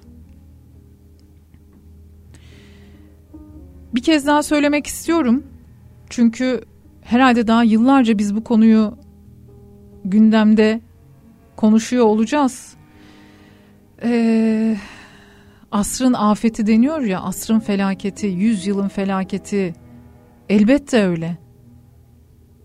Elbette eşi benzeri pek görülmüş bir felaket değil ama asrın felaketi diyerek de dünyada bir tek bizim başımıza geliyormuş gibi sanki bu hiç bilinmiyormuş, tamamen bize sürpriz olmuş gibi sanki yeryüzü, yerin altı, gökyüzü, hava, toprak her şey bize düşmanmış gibi birdenbire hiç beklemediğimiz bir anda beklemediğimiz bir şey yaşamışız gibi bir tavır takınmanın işte böyle görseller, grafikler bilmem neler hemen alelacele böyle bir şeyler yayınlanmış, paylaşılmış WhatsApp gruplarında asrın felaketi diye bir görsel hazırlanmış bu paylaşılıyor.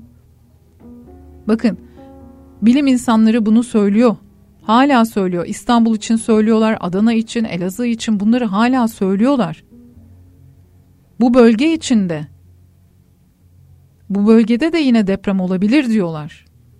Ki bu beklenir diyorlar. Yani böyle büyük bir depremi takip eden aylarda 6 üzerinde bir deprem daha olabilir diyorlar. Bu görülmüş bir şeydir diyorlar. Yani buna rastlanıyor diyorlar. Yani yeryüzünü suçlayarak işte bir tek bizim başımıza geldi. Biz burada böyle beklemediğimiz bir anda bir şey yaşadık. Asrın afeti, asrın felaketi diyerek bu işin içinden çıkamayız. Bin tane müteahhiti de alsanız mahkemelere doldursanız yine bu işin içinden çıkamayız. Sorumlular kimse çıkacak hesap verecek. Sorumlular kimse çıkacak konuşacak. Binlerce insan, hayatını kaybeden binlerce insan, yaralı binlerce, on binlerce insan depremden etkilenen, doğrudan etkilenen 13,5 milyon insan.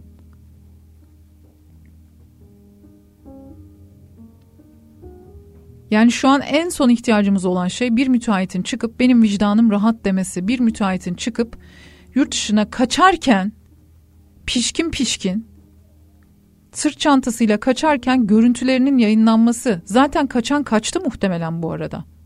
Gidenler gitti muhtemelen bu arada. Kaçıncı günde biz müteahhitlerle ilgili veya işte buradaki inşaatları yürütenlerle ilgili bir adli sürecin başladığını gördük. Kaçıncı günden sonra? Hepsinin arka planları yayınlanıyor. Yani geçtim artık Kızılay'ını, AFAD'ını, bunların başına getirilen vasıfları, tecrübeleri, son derece sorgulanabilir insanları bir de bir taraftan insanların en temel ihtiyacı olan barınmayı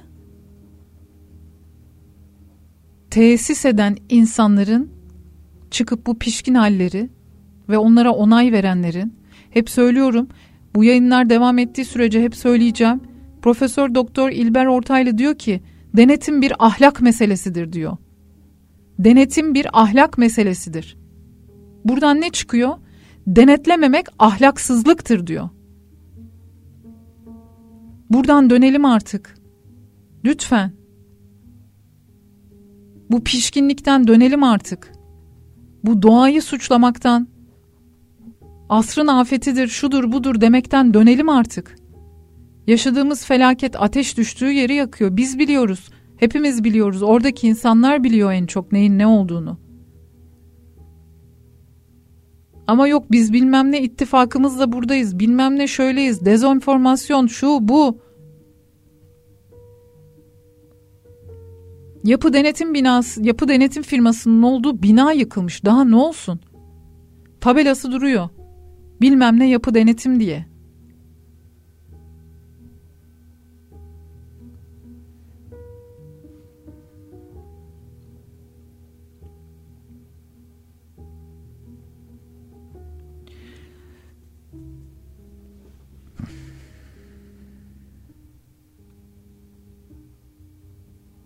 Deprem bölgesinden yazan dinleyicilerimiz var. Daha da yazabilirsiniz. WhatsApp hattımızı bir kere daha hatırlatayım ben size. 0 532 172 52 32 Yanı sıra Instagram veya Twitter üzerinden de Beydiye Ceylan Güzelce olarak yazabilirsiniz. Elimizden geldiği kadar burada sesinizi duyurmaya çalışıyoruz. Olup biten şeyleri sizlere unutturmamaya çalışıyoruz. Deprem vergileriyle yol yapılmış, köprü yapılmış. Yap, işlet, devret ile yaptıklarını göz, görmezden mi geleceğiz? Deprem vergileri nerede? diye soruyor dinleyicimiz haklı olarak.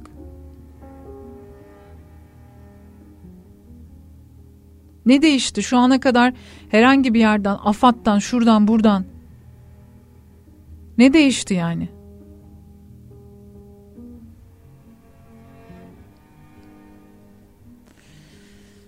Depremin 8. gününde arama kurtarma çalışmaları devam ediyor. Biraz da onlardan bahsedeyim size.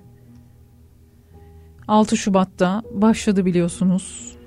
İnsanlar önce çıplak elleriyle, çıplak ayaklarıyla yakınlarına ulaşmaya çalıştılar. Doğru düzgün, organize bir şekilde bir yardım gelene kadar herkes kendi başına bir şeyler yapmaya çalıştı. Şimdi 175. saatte enkaz altından sağ olarak çıkarılan Naide Umay depremin 175. saatinde çıktı kendisi.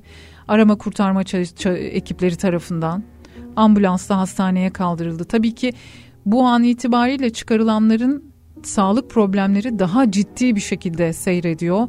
Maalesef hastaneye kaldırıldıktan sonra hayatını kaybedenler oluyor. İşte dün bir Alman arama kurtarma ekibinin enkaz altından çıkardığı bir vatandaşımızı maalesef hastanede kaybettiğimizle ilgili e, bir e, haber yayınlanmıştı e, ve onların hüznünü de görmüştük.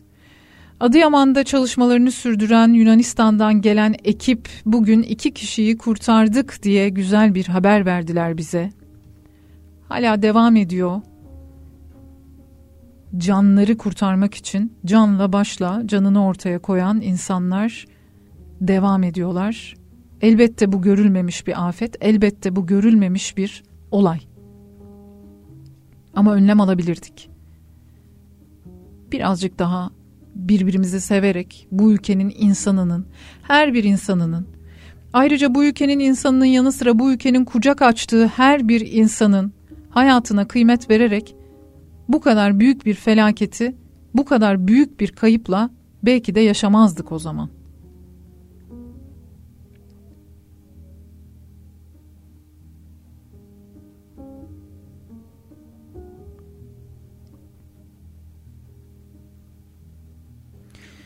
Dinleyicimiz demiş ki çocukları güzel ahlaklı yetiştirmemiz gerekiyor.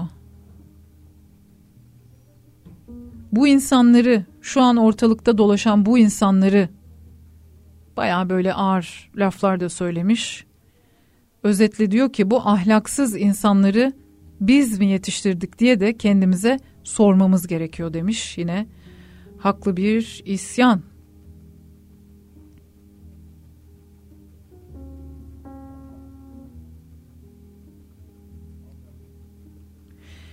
Elbette elini uzatan, orada yardım çalışmalarında bulunan herkese bir kez daha teşekkür edelim. Yemek pişireninden hafriyat taşıyanına herkese ama herkese bir kez daha teşekkür edelim tabii ki. Kimsenin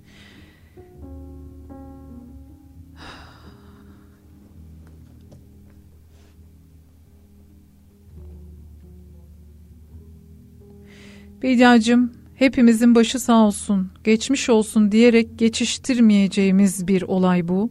Gereken zamanda gereken soruları sormamız gerekiyor diyor.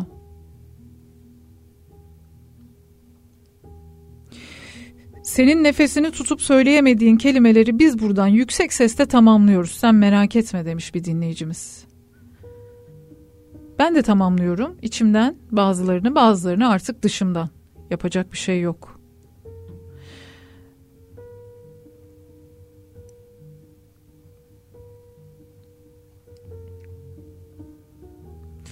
Bu deprem hangi ilde olsa benzer sonuçlar çıkar. Ülkemizin her ilinde çarpık ve kötü yapılar var demiş dinleyicimiz. Evet 1948 yılından bu yana bu imar afları imar barışları maalesef insanlara e, konut sorununuzu çözüyoruz diyerek bir armağan gibi sunulan ama sonrasında işte gördüğümüz tablo, yaşadığımız manzara, yaşadığımız olaylar ortada.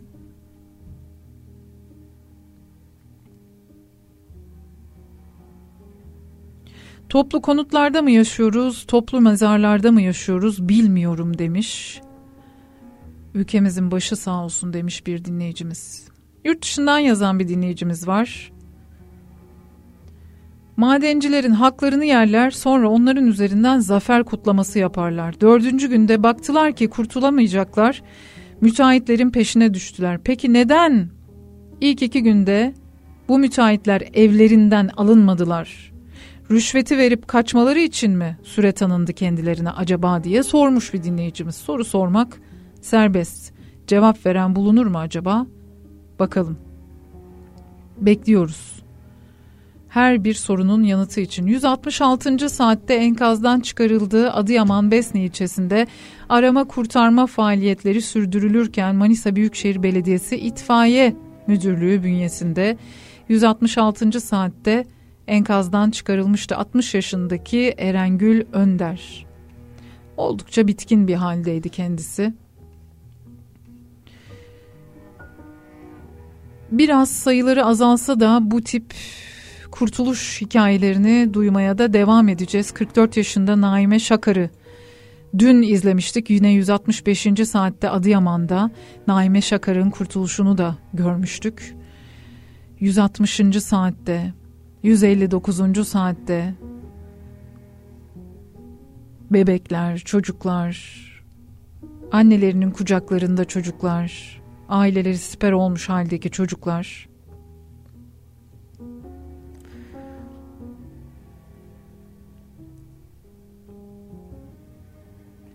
Eğitim bitti, sağlık bitti, tarım, sanat, üretim, doğa, saygı, sevgi, hoşgörü aklımıza gelebilecek her güzel şey bitti, öyle hissediyorum demiş dinleyicimiz. Ama yok biz üreten bir ülkeyiz ya battaniye üretiyorlarmış ya sanayicilerimiz.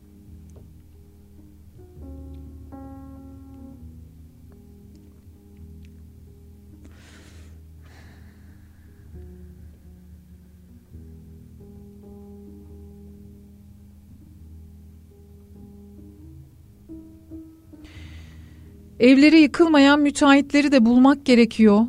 Evlerini düzgün bir şekilde yapmış, işini ahlaklı bir şekilde yapmış müteahhitleri de bir bulmak gerekiyor. Onlara da bir teşekkür etmek gerekiyor dinleyicilerimiz. Belki bundan sonraki yapıları da onlara emanet etmek gerekiyor diyor dinleyicilerimiz. Olay müteahhitlerde bitmiyor. Olay şantiyelerin denetiminde. Bu denetimler yapılırken verilen onaylarda, bunların titizlikle yürütülmesinde işte canımızı çok acıtan bir manzarada dün vardı. Çekicin tersiyle ahşap tarafıyla binaya iki tık tık vuran ben yetkiliyim diye gelip işte bina denetimleri için başvuruldu ya birçok yerde. Adana'da mesela tık tık çekicin tersiyle geliyor. E, oradaki yakınlarla konuşuyoruz. İşte binamız denetlendi iyiymiş diyor. İçini rahatlatmak istiyor tabii ki oradaki insan. Ama bizim burada içimiz rahat değil. Çünkü liyakat, çünkü işinin ehli insanların işin başında olduğuyla ilgili çok derinden sarsıldık. Çok ciddi bir güven kaybımız var. Yani zaten güvenmiyorduk birçok açıdan ama şimdi yerle bir oldu.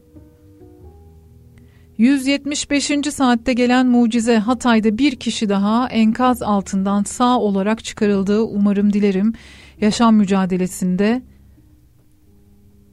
176. saatte pardon Hatay'dan gelen bir mucize diyorlar.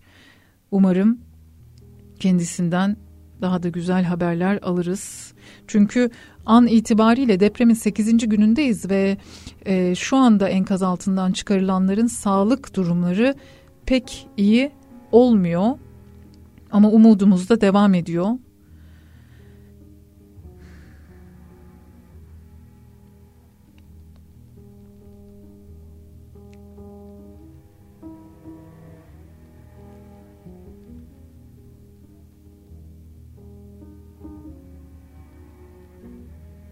Evet, yapı denetim firmaları ile ilgili mesajlarınız geliyor.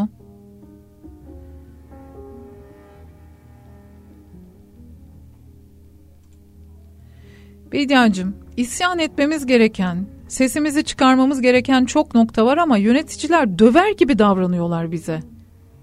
O yüzden sesimiz çıkmıyor, daha çok canımız yanıyor diyor.